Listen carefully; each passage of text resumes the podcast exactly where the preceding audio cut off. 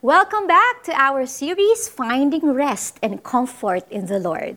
Sana ay nakapagpahinga kayo ha, hindi lamang mula sa pagod na katawan, kundi pati na rin mula sa pagod na kalooban. Kung meron kang dinaramdam, pakinggan ang Devo natin ngayon. Kasama mo si Jesus, sa John chapter 11 verses 1 to 44, mababasa ang istorya ng pagkamatay ng kaibigan ni Jesus na si Lazarus. But Jesus performed a miracle. Muli niyang binuhay si Lazarus after he has been laid in the tomb for four days. Pero bago niya muling buhayin si Lazarus, Jesus wept. Ang hari ng mga hari, ang Panginoon ng mga Panginoon the one who made the heavens and the earth, the one who knows the end and the beginning, wept. Jesus, the Son of God, became flesh. At bilang tao, nakita ang pakikiramay niya sa mga kaibigang sina Martha at Maria sa pagkamatay ng kapatid nilang si Lazarus. Maging siya ay naiyak sa pagpanaw ng kanyang kaibigan. Hanggang ngayon, Jesus empathizes with each one of us.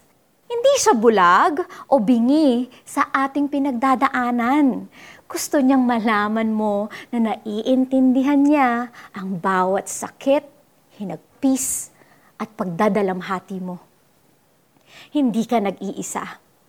Kasama mo siya.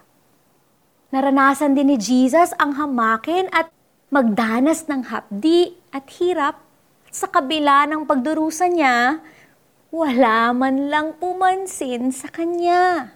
Naranasan ni Jesus ang matinding physical and emotional pain.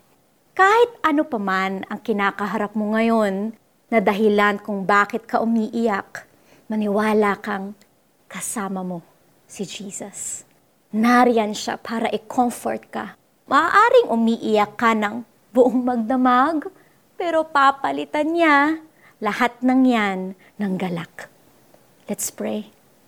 Panginoong Jesus, maraming salamat dahil you endured all the pain and suffering para sa amin. Tunay ngang hindi ninyo kami iniwan o pinababayaan sa bawat pagsubok ng buhay. Tulungan ninyo kaming kumapit sa inyo at sa iyong mga pangako. Sa pangalan ni Jesus. Amen and amen. Application tayo. Sabi sa taga-Roma chapter 12 verse 15, makigalak tayo sa mga nagagalak at makitangis sa mga tumatangis.